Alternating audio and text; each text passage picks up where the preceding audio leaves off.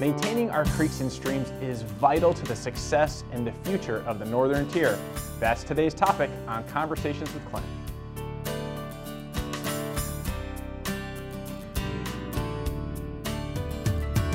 So we were able to have a hearing today, more of an informational meeting with the ERE committee, and uh, we had some uh, great folks from the Northern Tier down to give testimony and talk about the importance of uh, maintaining our creeks and streams. So we'd like to welcome uh, a great group of folks down here to Harrisburg, Johnny Painter, Phil Wood, Daryl Miller, Devin Martin, and uh, Commissioner Coolidge, and Commissioner Miller, should have said that, right? But we appreciate you guys coming down um, and really bringing up the, the importance of this issue to light to the committee. We're hoping for a package of bills to move through this committee in the near future. But I thought I'd uh, really get your takeaways from the hearing today on today's conversations with Clint. So we'll start with you, Johnny. Um, talk a little bit about uh, what your thoughts were, some of the questions that you were asked as a farmer in the Northern Tier, and maybe touch on the story that you talked about uh, briefly uh, about pulling a tree out of the creek. All right, thank you, Clint. Uh, I was a little nervous. I wasn't sure what we was going to get into when we come down here today, and it was neither, a neither did I. Yeah. I think we all were like, "What is this going to be?" Right? So, but as we got into the hearing and things went along, I think everybody was engaged in there, and I think my takeaway was is everybody everybody seemed genuinely concerned. So I think we're gonna hopefully your bills will get moved out of committee and get passed, and so I just think it's it's a good thing, you know, and maintaining our streams and our creeks and our way of life is so important, and the soils are so important, not just us as farmers. It's important for the next generation too, and to be able to advocate for some common sense approaches to keeping and protecting those soils is great. So. Phil, add on to that a little bit. You talked about really valuing the land, and that's what we're here to do. That's what our farmers want to do. They want to be able to farm this this land to be able to pass it on to the next generation. Absolutely. Build on what Johnny said. Well, we're all in the same boat with wanting to make sure that any work done in the stream is done with oversight, but that it's not neglected and that soil conservation along the edges of the stream and clean water is an issue. It's an environmental issue. It maintains the stream and then in many cases it protects roads and bridges. So everyone is concerned and, and the package us, we, we really appreciate what you're doing. And any way we can support you, it's helping everyone in the district. Well, it was interesting. A lot of the questions, uh, several of them came to you guys as our farmers, even the one at the end specifically around the cost, the, the increase of cost, and, and thanking our farmers for the, what they bring to our community. Uh, touch on that a little bit of, of how that questioning went and kind of maybe some things that came to your mind from it. Yeah, I, I was I was shocked or surprised, I guess maybe is the word, that when she thanked us for doing what we do and growing food, but uh, just goes back that people really do appreciate what happens, you know, and, and how their food gets to the table. And it's interesting to hear some of the take on people, and I mean, she talked about maybe we could pass that cost on, and as farmers, we can't do that. But the whole supply chain thing, there's plenty of food out there. It's more of an issue of getting it processed into the stores than anything else. So I thought it was, it was a good conversation. So and I was surprised that they asked so many questions of just a couple farmers from the Northern Tier. you know, one of the things that we talked about is not really trying to build this like combative relationship, right, Phil? It's more of how do we work together in a positive way. Yeah. And, and you talked a little bit about wanting to do the work. Sure. But and if you, if the farmer's not going to do it, who is going to do it? Absolutely. Touch on that a little bit. Uh, well, yeah, we, we don't need to, but we're willing to in many cases. I really respect the fact that John, that's the type of person he is. If something needs to be done, you know, he mentioned using his excavator. Sure, go ahead and take it. And that doesn't have to be that way, and it does need oversight, but it needs to be reasonable. And, and uh, I, I, know I'll speak for John. It's not so much looking for uh, a blank check, but just just uh, help in getting it done. Yeah. And, and, and I, I will echo what John says. It's a it's a great way of life, but uh, in, in his case, he's he's got a lot going on and doing a great job. And farmers all over your district too. I mean, it's a big big component. It was interesting. Maybe we'll touch on it at the end. There, the chairman did ask about a nighttime permit that I could give them, which yeah. doesn't really exist. We're, but we've already got one designed. That was pretty. We've funny. got one designed. yeah, it's it's almost done. Commissioner Miller, you have been serving Bradford County faithfully for so long, and you were here representing not only Bradford County, you were talking on behalf of the, um, testified on behalf of the Conservation District, as well as uh, CCAP. So, talk a little bit about um, the experience that Bradford County has through this pilot program and the importance that that has been for, for the county that you have the privilege to serve. Well, first I want to thank, you know, the committee members and you, Clint, for allowing us to have the opportunity to testify down here today because it is a, it's a huge issue that impacts a lot of, muni- uh, it impacts municipalities, homeowners, businesses, farmers. And it's an issue that, that we as a county, and I'll go back to Bradford County's experience, that um, not unlike neighboring counties in northeastern Pennsylvania, but flooding issues have been an ongoing problem for quite a number of years now, and with increasing severity each and every instance that we go through.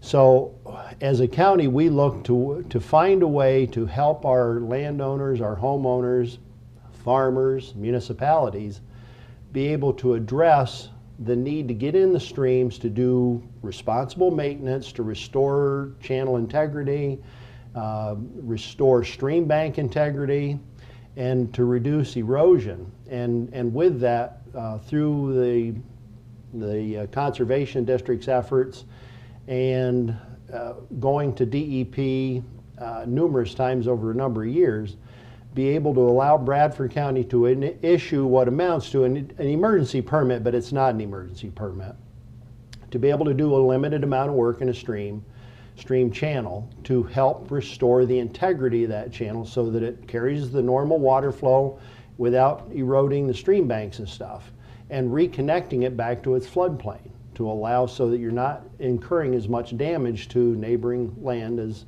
as has you know experienced in the past.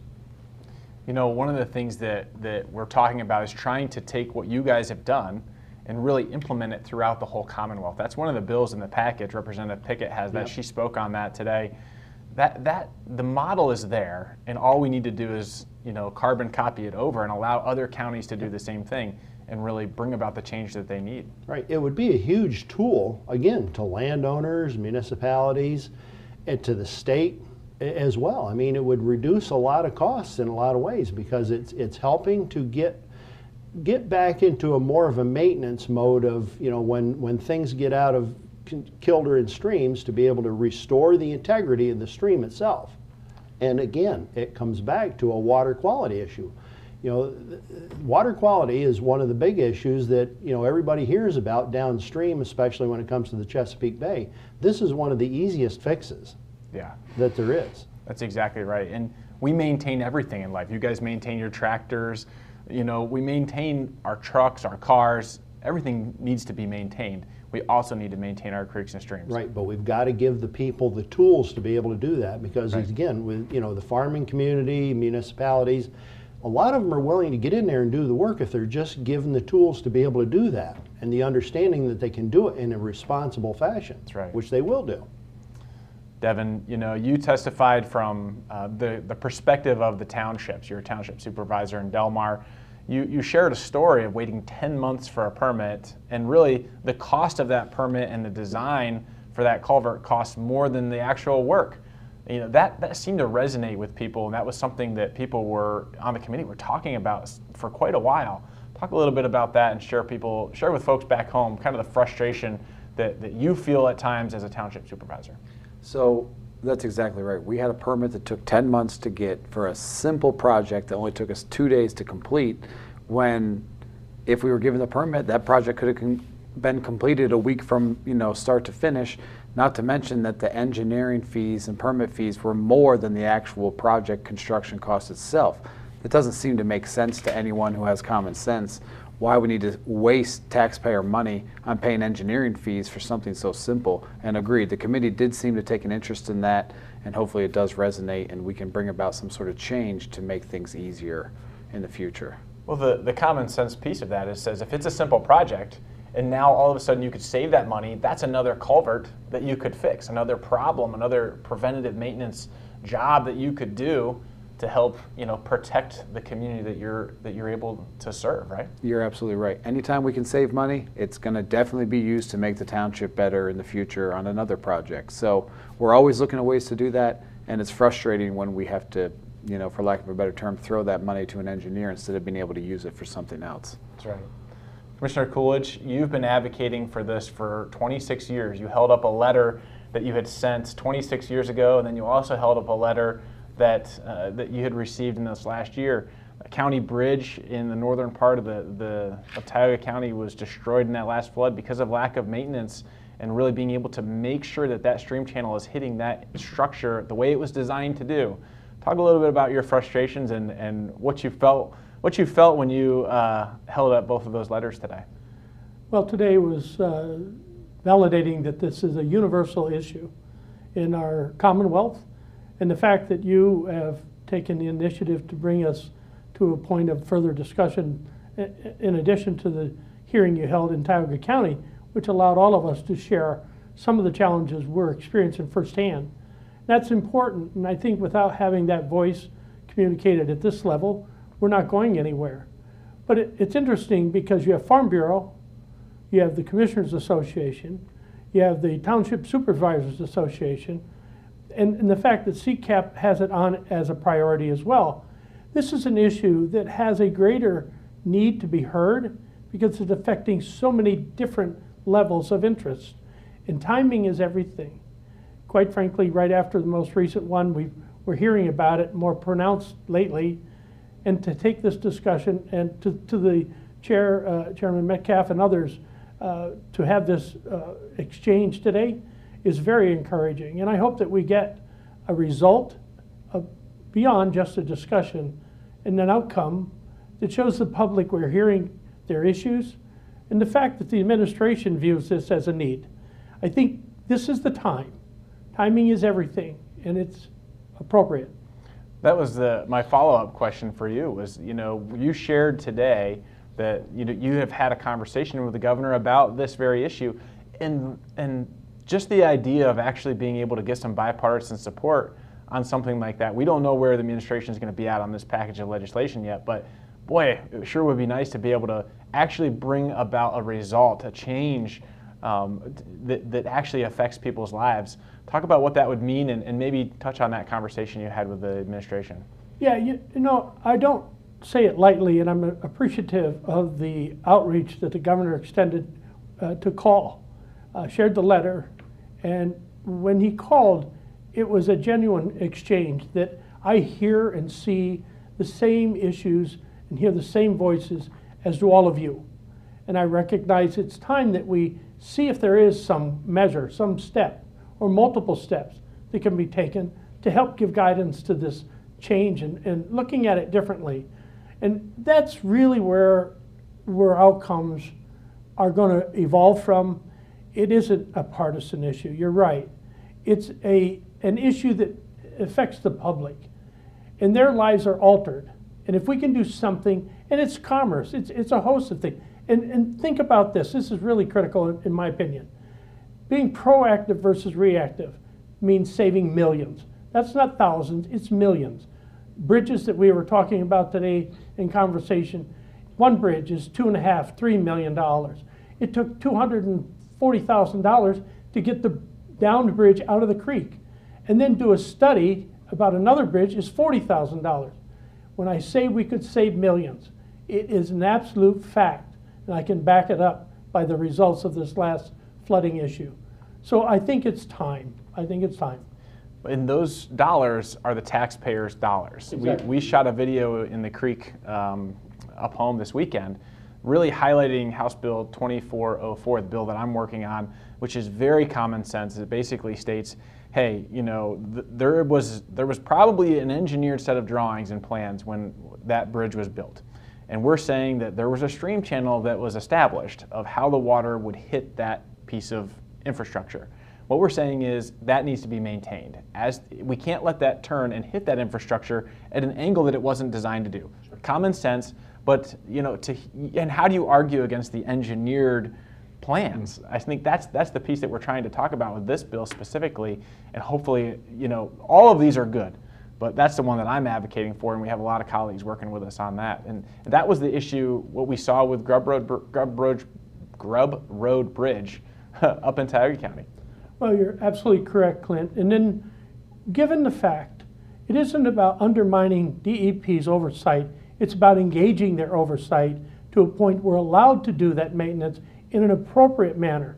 We got to give it its adequate depth, its realignment, put it back in place, and then put in um, their ways or, or programs through the conservation district that can be constructed that would help mitigate additional buildup in that area. But give that standing permit, they, they could go in, do it in a timely manner, but do it under the regs and guidelines that were set. So you know it's going to happen, you just make and allow for them to do the work, that being the municipal government. It's not for the commissioners to usurp the role of municipal government, it's to offer support in exchange for their ability to do their job. And we're all here to try to protect those taxpayer dollars. That's what we're trying to Absolutely. do down here in Harrisburg. You know, it was a great meeting. Seemed like the phrase that I kept hearing was common sense. Uh, so I'll ask each of you just a closing thought uh, from today. And I really appreciate you coming down here to advocate on behalf of the people in your community and really advocating for a region and, and a state. And uh, I really appreciate you coming down and, and uh, for you guys farming beyond the gate and, uh, and making sure that we're, our, our voices heard down here. So closing thoughts, we'll go right down the line. Um, and then at the end of this video, folks, we're gonna uh, make sure that we have the link to the hearing. If you've got some time, please watch the hearing. I think it was very informational. It helped understand what we're trying to do with all of the pieces of legislation. So I would encourage you to click on that link, and if you have any questions uh, specifically on those pieces of legislation, you can reach out to our office. But, Johnny, closing thought. I'm feeling confident about the hearing today, and I think that'll get moved forward there, and hopefully they'll get passed. I got to thank you for all your efforts you've done over the last several years and the last several months on this issue that we wouldn't be where we're at if it wasn't from your leadership. We appreciate that. So thank you. Absolutely. You're raising awareness, you're bringing people together, and good things will happen.